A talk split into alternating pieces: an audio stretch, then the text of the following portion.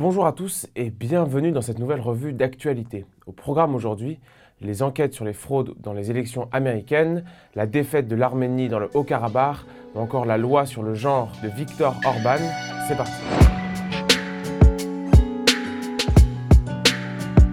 Les enquêtes en cours sur les élections américaines.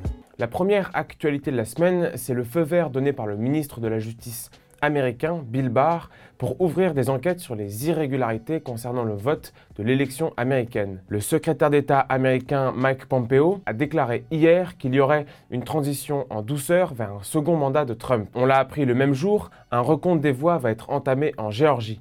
Et si on regarde la carte publiée par le comité de soutien pour Trump et en prenant en compte les États où il y a un recompte des voix, Trump pourrait bel et bien être réélu. Une information qu'il faut bien évidemment prendre au conditionnel. On peut aussi rappeler la fake news de CNN qui a affirmé lundi que Melania Trump avait accepté la défaite de son mari, sauf qu'elle a fait un message de soutien au président le lendemain. Alors que Joe Biden n'est officiellement pas président des États-Unis pour le moment, les États ont quand même tenu à le féliciter. C'est le cas de la France, du Canada, de la Turquie ou encore de l'Arabie saoudite. A noter que certains États n'ont pas souhaité le faire avant les résultats définitifs, comme la Russie, la Hongrie ou la Pologne. La fin de la guerre dans le Haut-Karabakh. La deuxième actualité de la semaine, c'est le cessez-le-feu conclu entre l'Arménie et l'Azerbaïdjan sous l'égide de la Russie dans la nuit de lundi à mardi. Ce cessez-le-feu est, je cite, incroyablement douloureux pour Nicole Pachinian, chef d'État arménien. Et ce, pour au moins deux raisons. La première est stratégique. L'Arménie perd sept districts qui entourent la région du Karabakh, avec Chouchi,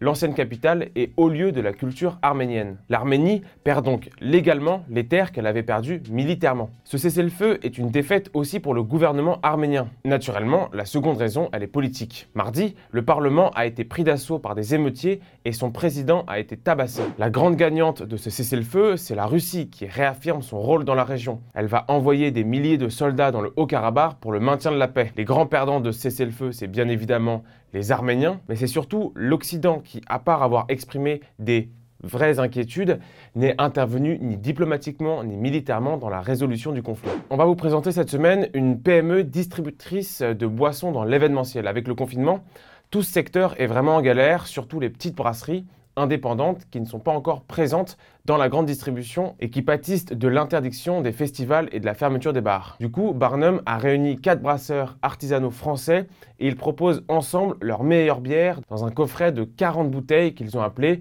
Trésor de nos terroirs. Le lien pour commander est en description, je vous invite à le faire et les bières sont vachement bonnes.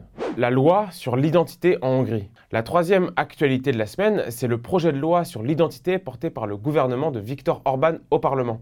Cet amendement prévoit d'inscrire dans la Constitution que la mère est une femme et que le père est un homme. Le sexe serait aussi uniquement celui de la naissance. Dans le projet de texte envoyé au Parlement par la ministre de la Justice, Judith Varga, il est écrit que la Hongrie protège le droit des enfants à s'identifier en fonction de leur sexe. Le ministre rappelle aussi que l'éducation doit être assurée conformément aux valeurs fondées sur l'identité constitutionnelle de la Hongrie et sur la culture chrétienne. Rappelons que Budapest s'oppose au projet européen qui conditionnerait le versement de fonds au respect de la charte européenne des droits fondamentaux qui garantit depuis récemment, je vous le donne en mille, le respect des minorités sexuelles et de genre. Attaque dans le Cabo Delgado. La quatrième actualité de la semaine, c'est l'attaque perpétrée par Daesh dans une province située à l'est du Mozambique. Les assaillants sont arrivés dans le district de Mouedébé en criant et ont incendié les habitations pour faire fuir les habitants. Les civils ont été conduits sur un terrain de foot et certains ont été décapités. La plupart étaient des jeunes adolescents. Selon l'évêque de la région, Fernando Lisboa, 51 civils sont morts dans l'attaque.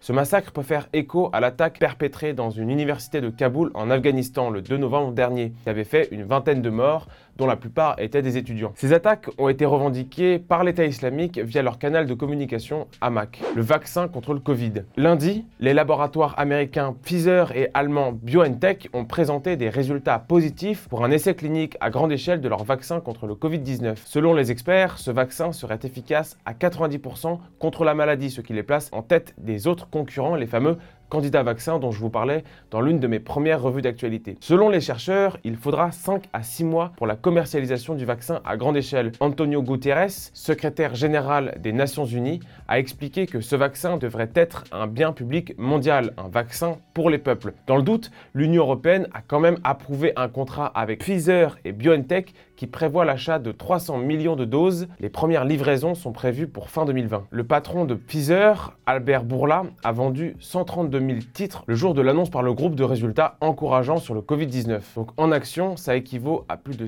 5,5 millions de dollars. Mention très spéciale au décodeur de LCI, Thomas Despo, qui a fait un article à charge contre Donald Trump en expliquant que le président avait menti lors du débat contre Joe Biden lorsqu'il avait affirmé être tout proche d'un vaccin. Peut-être qu'on aura bientôt le droit à des décodeurs de décodeurs de décodeurs de décodeurs. Merci à tous d'avoir suivi cette revue d'actualité. N'hésitez pas à liker, à partager et à vous abonner à cette chaîne. Et moi, je vous dis à la semaine prochaine.